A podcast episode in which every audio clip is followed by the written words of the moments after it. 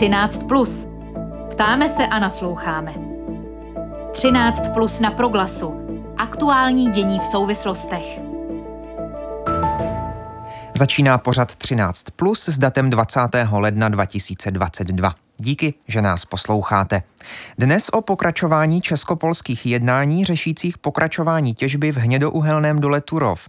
Věnovat se budeme ale také dnešním protestům části českých zemědělců. Nabídneme duel zástupců dvou zemědělských organizací. Klidný poslech přeje Ondřej Havlíček. 13. Plus. Ptáme se a nasloucháme. Už několik let se vyvíjí spor mezi Českou republikou a Polskem ohledně hnědouhelného dolu Turov.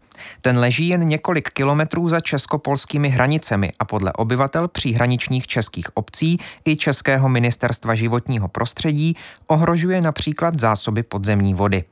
Polská strana má v plánu těžit v dole až do roku 2044. Vytěžené uhlí totiž zásobuje především nedalekou elektrárnu a těžba tak má výrazný dopad na polskou energetiku. Spor vyeskaloval loni v únoru, kdy Česká republika podala na Polsko žalobu k Soudnímu dvoru Evropské unie, který na konci května v předběžném opatření přikázil, přikázal v dole těžbu zastavit. Polsko neposlechlo a začala mu tak narůstat pokuta – Lhůta k zaplacení její první části marně uplynula v předchozích dnech. Evropská komise tak částku plánuje Polsku strhnout z peněz, které má dostat z unijních fondů. V úterý o celé věci jednali ve Varšavě česká ministrině životního prostředí Anna Hubáčková a její polská kolegyně Anna Moskvová. Cílem schůzky byla finalizace vznikající dohody mezi Českem a Polskem, která by měla Polsku umožnit pokračovat v těžbě za předpokladu, že podnikne kroky na ochranu vody a půdy a zaplatí Česku finanční kompenzace. To na oplátku slibuje stáhnout žalobu podanou u soudního dvora. Ani pětihodinové úterní jednání na ministerské úrovni ale nepřineslo výsledek. Do celé věci se tak pravděpodobně vloží oba premiéři. Vývoj celého případu a jeho možná řešení teď probereme s redaktorkou serveru Aktuálně CZ Helenou Truchlou, která dění kolem Turova podrobně sleduje. Dobré odpoledne. Dobré odpoledne vám i posluchačům. Paní Truchlá, stává se už z kauzy Turov trochu nekonečný příběh? Ehm, určitě ten pocit z toho takový je eh, nekonečný a řekla bych taky poměrně absurdní příběh, protože vlastně tím eh, neustálým prodlužováním a i tím způsobem, eh, jak to vyjednávání vlastně probíhají, se obě strany pomalu dostávají do situace, kdy vlastně už jako nemůžou úplně vyhrát, tak říkají. Mm, zdá se, že Polsku stojí za to udržovat v chodu, těžb, eh, v chodu těžbu v dole Turov, i přesto, že za každý den má platit pokutu ve výši zhruba 12 milionů korun, kterou stanovil Soudní dvůr Evropské unie. Proč je pro Polsko těžba v dole Turov tak zásadní? Tak jak už uh, bylo řečeno, ten důl zásobuje uh, vedle stojící stejnojmenou uh, uhelnou elektrárnu, vyrábí se tam elektřina a teplo. Vlastně třeba co se týče té um, elektřiny, Polsko je stále uh, velmi závislé na fosilních palivech, uh, právě uhlí, co se týče zásobování domácností a firm. Uh, konkrétně u té elektrárny Turův uh, se to pohybuje, ty údaje se různí, ale zhruba můžeme říct třeba 5-6 Eh, vlastně výroby polské, polské elektřiny ve špičce i trochu víc. Uh, takže, uh, takže vlastně polská strana takhle rámuje dlouhodobě, že, ten, že to uhlí z Turów je vlastně zásadní pro stabilitu energetické soustavy Polska a stabilitu dodávek elektřiny. To znamená, ten hlavní důvod je ekonomický a je k němu případně přidružený nějaký třeba principiální ze strany Polska? Um, troufnu si říct, že tam jde i o princip, že vlastně v Polsku ten spor je zejména v některých médiích rámován jako uh, vlastně už konflikt o jakousi hrdost, kdy uh, vlastně tam byly pokusy uh, to prezentovat z české strany jako útok na, na polskou soběstačnost, na polské energetické vlastně zásoby. Uh, I vlastně se polská strana v médiích vyhrazovala uh, vůči, vůči třeba Německu v té souvislosti, to znamená, uh, které s tím prakticky nemá skoro nic společného, i když je tady té elektrárně jadu taky velmi blízko. Takže vlastně je snaha to tam prezentovat jako nějaký vlastně národnostní spor ale já si myslím, že gro je uh, skutečně ekonomické a to uh, nejen na polské, ale třeba i na české straně, kde, jak už jste řekl, vlastně uh, těm, uh, těm uh, lidem, kteří žijí v bezprostřední blízkosti jde jednak o to, aby byli chráněni tedy před bezprostředními uh, dopady té těžby, ale uh, vlastně třeba um, liberecký hejtman uh, Martin Puta opakovaně hovoří o tom, že oni prostě potřebují peníze na to, aby tam, uh, aby tam přivedli vodu do těch obcí. Takže uh, i tady vlastně ten ekonomický aspekt je velmi důležitý. Vy jste před chvílí říkala, že ani jedna ze stran podle vás teď už nemůže uh, tak úplně vyhrát. Tak uh, je i toto hmm. možná tou bariérou, proč se zatím nedaří uzavřít dohodu mezi Českem a Polskem, tedy že obě strany se stále vyhrát snaží, ale už to vlastně není možné? Z mého pohledu vlastně um, já to tedy vnímám jako prismatem samozřejmě českých aktérů v tom sporu. Já víc mluvím uh, s tou českou stranou než s polskou, ale z mého pohledu vlastně uh, se do toho na, na té polské straně dostávají hodně i vnitropolitické spory, kdy třeba nějaká část, někteří zástupci polské vlády Mateuše Moravěckého už by se třeba i bývali byli chtěli dohodnout. Uh, pro jiné je to ale zase jakoby nepřekousnutelný problém říct, dobře, zaplatíme tady uh, Česku. Uh, původním návrhu bylo 50 milionů euro na výstavbu vodovodu. Uh, takže to si myslím, že je jeden z těch, uh, z těch důvodů a taky, uh, že vlastně polská strana úplně trochu jako ty svoje kroky nedomyslela, že i vlastně ta žaloba České, České republiky v té věci, tak vyměření vlastně pak té pokuty nabíhající bylo pro ně překvapením. A teď si myslím, že vlastně ta pozice z polské strany je takové, že už úplně neví, co kam a dál. Uh, takže, uh, takže to je určitě jeden důvod, proč se to jakoby zadrhává. Co se týče české strany, tak uh, myslím si, že ten, vlastně ten způsob, jakým ty jednání probíhaly, taky určitě uh, vlastně uškodil důvěře, že polská strana třeba, když bude nějaká dohoda uzavřena, uh, takže úplně jako dodrží třeba uh, to, k čemu se v té dohodě zaváže a že bude možné ty, ty závazky polské strany vymáhat. Takže i když vlastně vidím teďka i s novou paní ministriní jakoby snahu uh, tu dohodu dotáhnout, tak, uh, tak určitá jako bezvýhodnost uh, z mého pohledu tam, tam je. S Helenou Truchlou, redaktorkou serveru Aktuálně CZ, teď v pořadu 13 plus na rádiu Proglas mluvíme o kauze kolem dolu Turów na pohraničí Polska a Česka. Jaká teď panuje mezi oběma vyjednávacími stranami, mezi Českem a Polskem, jejími zástup, eh, jejich zástupci, atmosféra? Co se dá vyčíst třeba z té úterní společné tiskové konference obou ministryň životního prostředí po jejich eh, pětihodinovém jednání? Hmm.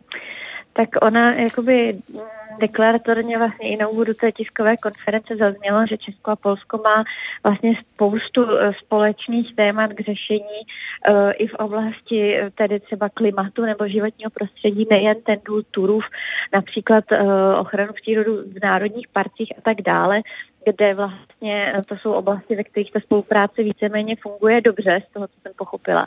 Nicméně eh, vlastně ten důl, eh, zejména na české straně, to byl jako regionální problém, jehož přímé dopady se týkaly poměrně malého počtu lidí. Dneska je to něco, co se jako řeší na celostátní úrovni, jak jste eh, říkal, je možné, že to, že to prostě přijde na úroveň premiéru, takže ty vztahy tím jednoznačně, jednoznačně trpí. No a z mého pohledu jako novinářky vlastně mi přijde zajímavé, že i na té tiskové konferenci, i dlouhodobě době je, panuje stav, kdy jak polská, tak česká strana tu celou situaci prezentuje kontinuálně trochu jinak. A vlastně na té, té tiskové konference paní polská ministrině tam řekla jakoby něco ve smyslu, že ta dohoda už je uzavřená, že česká strana si to teď ještě musí uh, dovyřešit uh, v Praze, ale to se pak nakonec ukázalo, že tak vůbec není, že vlastně polská strana naopak přišla s novými požadavky V tuto chvíli se zdá, že nám vypadl náš host. Helena Truchlá, redaktorka serveru aktuálně, aktuálně CZ. Mluvili jsme spolu o těžbě v hnědouhelném dole Turův na hranicích Polska a Česka. To spojení v tuto chvíli pravděpodobně už nenavážeme z důvodu dalšího programu. Děkuji moc i v nepřítomnosti paní Truchle za její přítomnost a budeme pokračovat druhým tématem. 13 plus na proglasu. Aktuální dění v souvislostech. 13 plus. Čekáme na spojení.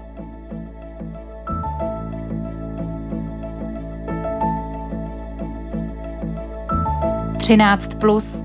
Čekáme na spojení.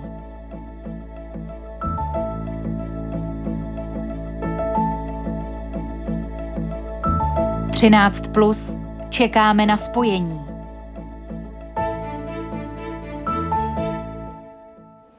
A po vyřešení drobných technických potíží pokračujeme druhým tématem dnešního eh, pořadu 13+. Ministr zemědělství Zdeněk Nekula za KDU ČSL má zítra na pracovní skupině podrobně představit strategický plán společné zemědělské politiky do roku 2027. Ministerstvo už ale zveřejnilo některé jeho body. Zvednout by se měly redistributivní platby – tedy podpora pro tzv. první hektary. V Česku se jedná o prvních 150 hektarů každého zemědělce. Nově na ně má být uvolněno 23 oproti dříve plánovaným 10% z celkové částky na přímé platby zemědělcům. Ti se ale nezhodnou na tom, zda s návrhem souhlasí. Agrární komora a zemědělský svaz svolali na dnešní den protesty a vyzvali zemědělce k větí s jejich technikou na silnice. Nekulův návrh naopak brání asociace soukromého zemědělství a tvrdí, že tím vláda zachránila většinu českých zemědělců. Kdo na novém návrhu vydělá a komu uškodí? Je fér měnit dopředu domluvená pravidla na poslední chvíli? Jak změny dopadnou na spotřebitele? A nebylo by českým zemědělcům lépe úplně bez dotací? Ptát se budu předsedy Zemědělského svazu Martina Píchy a místo předsedy Asociace soukromého zemědělství Jana Štefla. Oba vítám v našem vysílání. Dobré odpoledne. Dobré odpoledne. Tak eh, ten popsaný spor, který otřásá českým zemědělstvím, je pro běžného člověka možná trochu nesrozumitelný. Co je jeho jádrem? Jestli budou více podporovaní malí zemědělci nebo velké zemědělské podniky? To je to jádro problému. Pane Pícho. Nikoliv jestli, ale jak, jakým způsobem a v jakém rozsahu. To, že mají být podporováni malí zemědělci, to je výsledkem eh, evropských jednání, které trvaly čtyři roky a, a eh, ten kompromis, který byl i na té evropské úrovni udělán, byly, bylo, byla dohoda na desetiprocentní redistribuci. To, že Česká republika vlastně je extrémně, e, se rozhodla k nějakému extrémnímu kroku, k přerozdělení 23%, které nemá žádná jiná země a nebude mít žádná jiná země, tak samozřejmě je věc, která nám vadí, protože nejenom, že vytváří obrovské rozdíly mezi dvěma skupinami zemědělců uvnitř České republiky, ale, ale ty zemědělce, kteří dělají potraviny, vystavuje i do nekonkurenceschopného postavení vůči dovozům ze zahraničí, protože v žádné, žádné jiné zemi tak vysoká redistribuce zkrátka není. A tom, nebude, nebude plánovaná. Rozumím, v tom pohledu na jádro problému se s panem Píchou zhodnete, pane Štefle? Tak neschodneme se vůbec, protože tady je potřeba si říct, že ty obrovské rozdíly mezi zemědělci tady zavedla právě ta minulá vládla Andreje Babiše a ministerstvo zemědělství vedené e, Tomanem, protože e, my jsme atyp v celé Evropské unii, protože zatímco Evropská unie e, dotuje více ty menší zemědělce různýma podporama, tu redistributivní platbu má u spoustu států, to, to znamená platbu na první hektary, už má spoustu států zavedeno dávno, mají různý typy zastropování, vzdělání, tak v České republice to vypadá tak, že ten systém je úplně obrácený a zatímco menší zemědělci, to znamená zemědělci s výměrou zhruba do tisíce hektarů, dostávají v průměru na hektar o 2000 korun míň. To znamená pro představu posluchačů, zatímco tyhle ty menší zemědělci do tisíce hektarů dostávají eh, celkové provozní podpory ve výši 10 tisíc korun na hektar, tak ty největší zemědělské podniky s výměrama na 2000 hektarů podle výstupu z Ústavu zemědělský ekonomiky a informací dostávají 12 tisíc korun na hektar v průměru. Takže to je rozdíl 2000 korun a tady ta nová vláda konečně tenhle ten systém se pokusila napravit. Ona navíc nedává nic navíc těm menším zemědělcům, ale pouze narovnává to kivadlo, jak správně řekl pan ministr Nekula, že ho narovnává někam na nulu. To znamená, ono tím opatřením, co teďka zavádí, jak upravilo ten strategický plán, tak to ty pravidla dotační narovnává. A jenom bych chtěl pane, pa, já, se, já, se omlou, já se omlouvám, pane, Pí, eh, pane, pane Štefle, pokud bych, pane Pícho, teď navázal na to, co říkal, eh, co říkal pan Štefl. Eh, nemá pravdu v tom, že se tím možná ministerstvo zemědělství, potažmo nová česká vláda, snaží pouze narovnat ten stav možná k nějakému unijnímu standardu? S tím byste souhlasil nebo, nebo ne? No, no samozřejmě, že s tím nesouhlasím, protože eh, je nesmysl. U nás samozřejmě jsou eh, více podporováni malí zemědělci. Problém, který tady je, o kterém pan Štefl nehovoří, je, že malí zemědělci nedělají ty aktivity a činnosti, které ministerstvo, respektive strategie ministerstev a, a minulých vlád, které podporuje. To znamená, nedělají citlivé komodity, nechovají zvířata, dělají především jenom obiloviny a olejniny, základní komodity, které jsou nejziskovější. Taky malí zemědělci mají třikrát větší zisk na hektar než, než ti větší. Takže z tohoto pohledu samozřejmě logicky potom nemůžou brát podpory, které mají podporovat ty zemědělci, které, které, kteří dělají tady ty investičně a provozně velmi náročné komodity. A e, já bych vám to asi přirovnal. Představte si, že chcete postavit dům a přijde k vám zedník a řekne, já vám postavím základy za 10 tisíc. A pak přijde druhý a řekne, já vám postavím základy a zdi za 20 tisíc. A pak přijde třetí a řekne, já vám to postavím za, i se střechou za 30 tisíc. Pan Štefl je ten, který vám to postaví za 10 tisíc respektive postaví vám základy, ale chce za, chce za to zaplatit 30 tisíc. A, a chce, aby ti, kteří vám postaví základy, zdi i střechu, to udělali za 10 tisíc. A to je, to je celá filozofie. To znamená, abychom ti, kteří dělají provozně a investičně náročnější obory, především živočišnou výrobu, která je tady velmi významně ohrožena tady tím krokem, tak eh, aby v podstatě byli zemědělci potrestáni za to, že dělají, tím, že jim sebereme finanční prostředky a přerozdělíme to na základě ne toho, co ten zemědělec dělá, ale na základě velikosti. A, eh, a to v takové míře, která nemá v Evropské unii obdoby. To je pane, celá ta filozofie. Pane Štefle, chcete na to reagovat, prosím, případně stručně, ať můžeme postoupit kousek dál? No tak samozřejmě, že chci, protože tady si musíme ujasnit, co myslíme těma malýma zemědělcema.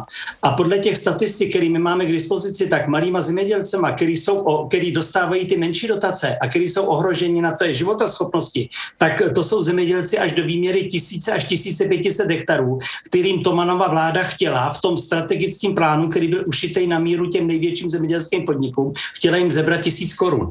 A vůbec není pravda, to se divím, kde pan Pícha si dovoluje říkat, že malí zemědělci zemědělci, protože znovu říkám, že jsou to zemědělci do tisíce hektarů, to jsou nejen členové asociace, jsou to i jejich členové, tak nedělají žádný citlivý komodity. A výstupy z Ústavu zemědělské, informa- zemědělské ekonomiky a informací jasně dokazují, že právě tím, že jsme podpořili redistributivní platbou, nebo že podpoříme ty menší zemědělské podniky a ono se to dotkne příznivě pro podniky až do 1300 hektarů, až 1500 hektarů, tak naopak podpoříme citlivý komodity, protože většinu těch citlivých těch komodit právě dělají tyhle ty podniky do 1500 hektarů. A jediný pokles tam je, to je potřeba přiznat, že trošku menší dotaci při tomhle tom dostanou akorát zemědělci, kteří produkují mléko, to znamená chovají donice, ale ta dotace se jim sníží z průměru 17 tisíc korun na, na hektar, to jsou celkový provozní dotace, které můžou dostat na 16,5 tisíce korun na hektar, takže o pětistovku. Jako. Takže to, co říká pan Pícha, je totální nepodložený fabulování a nepřesnost. Říká místo předseda Asociace soukromého zemědělství Jan Štefl spolu s předsedou Zemědělského svazu Martinem Píchou jsou hosty v dnešním 13+. Společně debatujeme o protestech eh, části českých zemědělců navr, eh, navazujících na navržené změny strategického plánu společné zemědělské politiky do roku 2027. Eh, ve včerejších událostech komentářích v České televizi jste, pane Pícho, říkal i toto, teď vás budu citovat. Česká republika v současné době zcela ignoruje strukturu českého zemědělství a zaměření výroby a to, co dělají zemědělci, kterým peníze bere a co dělají ti, kterým je dává. Konec citace, tedy eh, to, o čem jste mluvil i, eh, mluvil i před chvílí. Mm, zajímá mě, ne, nemůže tato ignorance jak to nazýváte, znamenat vlastně cílenou snahu o proměnu zemědělského trhu? Prosím vás, um, jenom zareaguju na to, co tady říkal pan kolega a v podstatě odpovím na to, co říkáte, nebo co, na co se mě ptáte. 91% dojnic chovají větší zemědělské podniky, 95% prasat, 94% drůbeže, 75% veškerého skotu mají větší zemědělské podniky. To jsou fakta, to jsou čísla, která prostě nelze jinak než, než, než konstatovat. Takže to, co tady říká pan Štefl, za, za prvé, za druhé, velikost farmy podle toho, jestli má tisíc hektarů, ne. V České republice, respektive celé Evropské unii, existuje jedna jediná definice malých, středních a velkých podniků. Eh, do 50 zaměstnanců eh, jsou ty malé, malé podniky. Takže když má někdo tisíc hektarů a dělá náročnější výrobu, dělá třeba krávy nebo, nebo, nebo chová prasata a podobně, eh, má zaměstnance nebo dělá speciální výrobu, jako je třeba chmel nebo, nebo, nebo některé jiné věci, tak klidně může být středním podnikem, nemusí to být malý. To, je, to, to tady si pan Štefl vytvořil svoji vlastní definici malého, středního a velkého podniku a těm, kteří se mu nehodí do té rovnice, tak nazývá agrobarony, aby nás všechny očernil.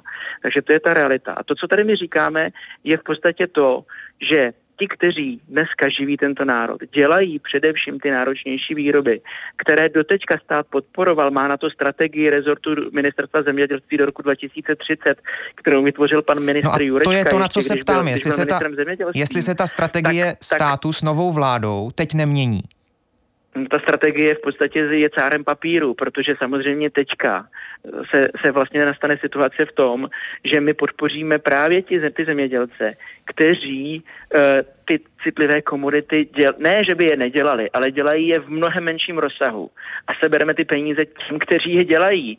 To znamená, to znamená že přesouváme ty finanční prostředky uh, k tomu, kdo dneska vykazuje větší ziskovost a přitom produkuje mnohem menší potravinovou produkci. To je ta realita, na, tu... na kterou my varujeme a před kterou, před kterou chceme vládu, vládu nebo na kterou chceme vládu upozornit. Na tu proměnu trhu se ptám i proto, že změnu strategického plánu podpořili také některé ekologické organizace, které dlouhodobě bojují třeba za rozdělení velkých zemědělských ploch nebo větší šetrnost v zemědělství k životnímu prostředí.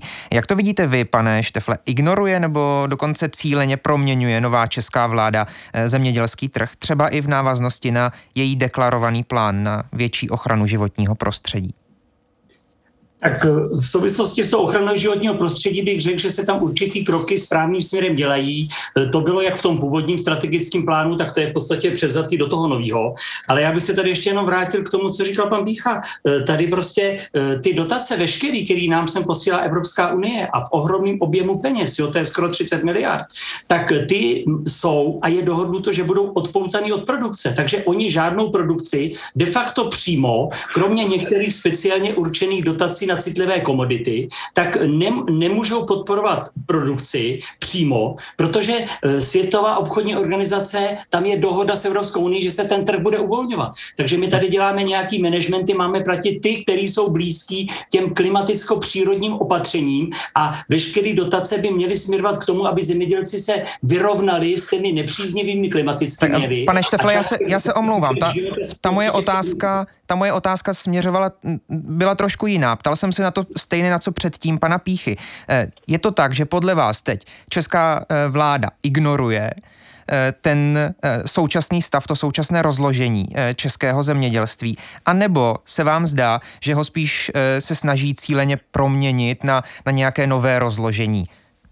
No, přesně tak, ona ho neignoruje, ona právě reaguje na ten stav českým zemědělství, v tom českém zemědělství a snaží se ho přeměnit na lepší systém. Jako snaží se pomoct tomu, aby to české zemědělství bylo konkurenceschopnější, aby bylo pestřejší, aby tady byly životaschopnější i ty menší farmy a znovu říkám až do výměry 1000 až 1500 hektarů, které jsou ekonomicky ohrožený na tom globalizovaném trhu. A to právě dává pestrost zemědělské produkce, vytváří to i pestrost nabídky těch zemědělských výrobků. Česká republika má ohromný handicap, protože e, zemědělci se neumí podílet na té přidané hodnotě těch svých produktů, neumějí zpracovávat zemědělské výrobky, nebo takhle nemůžu říct, že neumějí, ale dělají to jenom částečně ve srovnání například s Německem, s Rakouskem, ve Francii, kam když přijedete, tak vidíte, jaká je tam pestrost zemědělské nabídky, co ty zemědělci tam dělají, umějí dělat. Francie má například, e, dělá 420 druhů síru, u nás z nich máme 40, tak je to moc. Jo. A je to právě tím,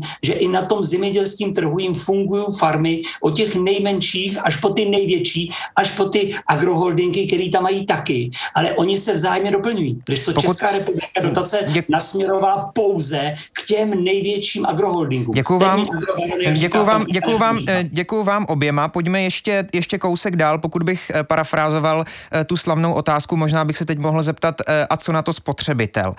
Zemědělský svaz s agrární komorou varují před tím, že změny v dotačním systému dopadnou na kvalitu potravin. Jak, pane Pícho? No to je přece jednoduché.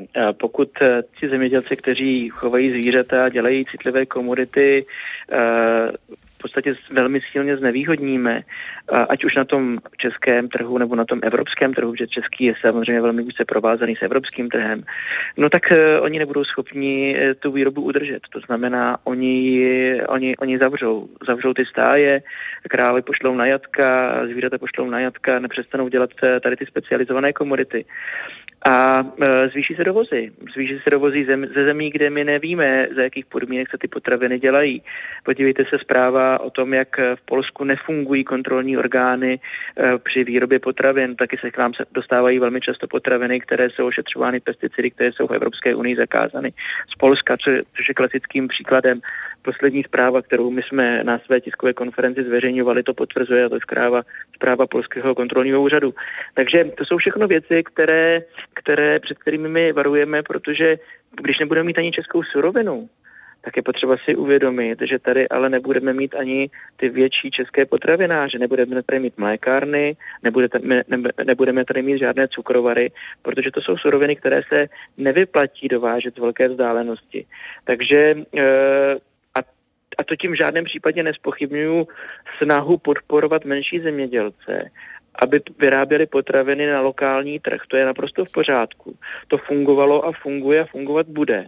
Teď je jenom otázka, jestli lidé, kteří z 80 až 90% nakupují v obchodních domech v supermarketech, tak jestli je přenaučíme, aby nejezdili eh, do těch supermarketů, ale aby, aby nakupovali od zemědělce a i v těch západních zemích, to, co říká Štefl, ta lokální nabídka funguje jenom jako doplněk té nabídky v těch obchodních, eh, obchodních domech, v těch supermarketech a hypermarketech.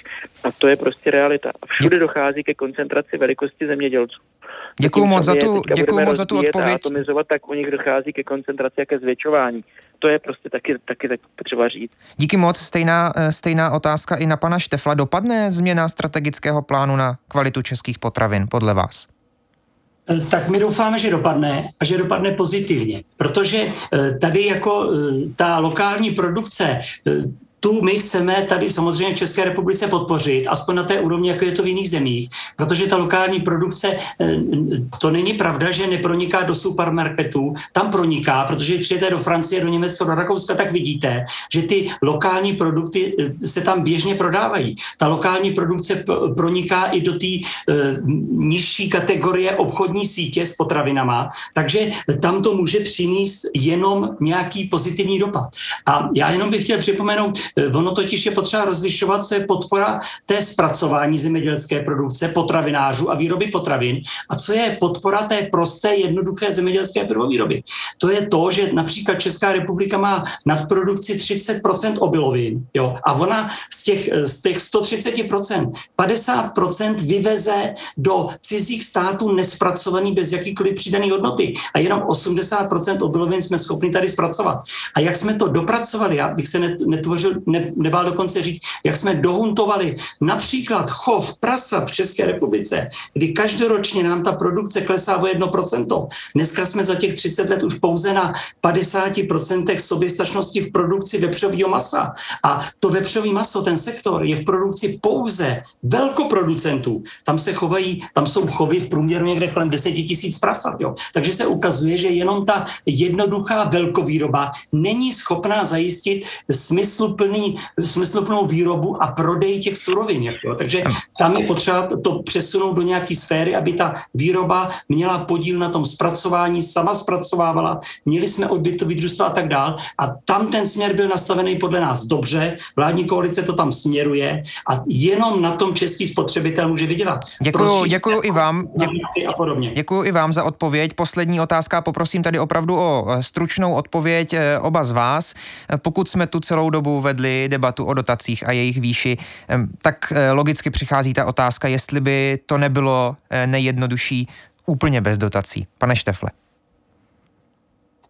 tak bez dotací by to v Evropské unii vůbec nešlo, protože já říkám takový příklad, eh, dokud budou někde třeba například v Jižní Africe, anebo v, v, Jižní, teda v Jižní Americe a v Africe eh, někdo produkovat kukuřici, eh, řepu, cukrovou třtinu prakticky s motikou, bez jakýchkoliv technologií, s traktorama starýma 30 nebo 50 let dokonce, tak my tady v Evropě, kde jsme nastaveni na určitý jiný životní standardy, pracujeme jsme tu jakoby namačkaní na určitý malým teritoriu. A potřebujeme z té země vytěžit trošku více než z těch ohromných lánů v té Africe a Americe, tak prostě bychom neobstáli v, v té konkurenci těch zemědělců, protože tu cenu potravin zemědělských prvovýrobků, teda ne potravin, ale zemědělských prvovýrobků, určuje trh. Jako. A dokud někdo dokáže vyrobit levně. Rozumím, tedy neš, nešlo by to. Ta odpověď je, nešlo by to, nešlo by to bez dotací. Pane Pícho, eh, vaše odpověď.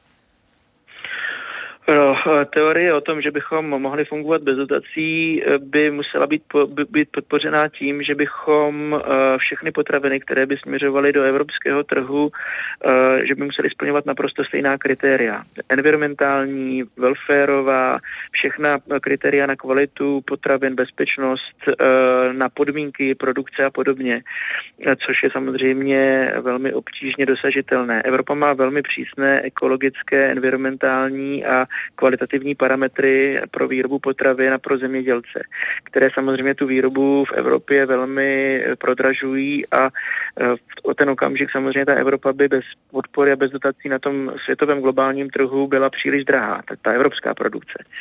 A velmi obtížně prodejná, takže samozřejmě, kdybychom byli schopni docílit toho, že bychom že bychom e, zajistili, že ty výrobky, které směřují do Evropy, by splňovaly naprosto stejná kritéria, tak bychom se o tom mohli bavit. Ale je taky potřeba si uvědomit, že Evropská unie v některých komoditách je významným světovým exportérem a v tady ten okamžik bychom pravděpodobně velmi obtížně eh, ten konkurenční tlak na těch světových trzích eh, ustávali, respektive bychom ho prohrávali, protože bychom byli drazí. Říká... Takže to je, to je ta realita. Říká Martin Pícha, předseda Zemědělského svazu spolu s místopředsedou Asociace soukromého zemědělství Janem Šteflem byli hosty v dnešním 13+. Děkuji vám, pane Pícho, díky moc, naslyšenou. Děkuji za pozvání a hezký den. A děkuji i panu Šteflovi, děkuji. Naslyšenou, mějte se hezky. Děkuji také za, posla, za pozvání, nashledanou.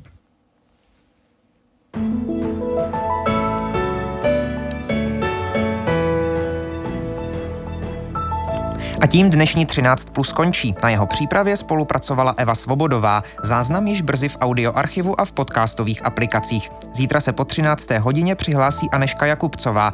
Od mikrofonu se v tuto chvíli loučí Ondřej Havlíček.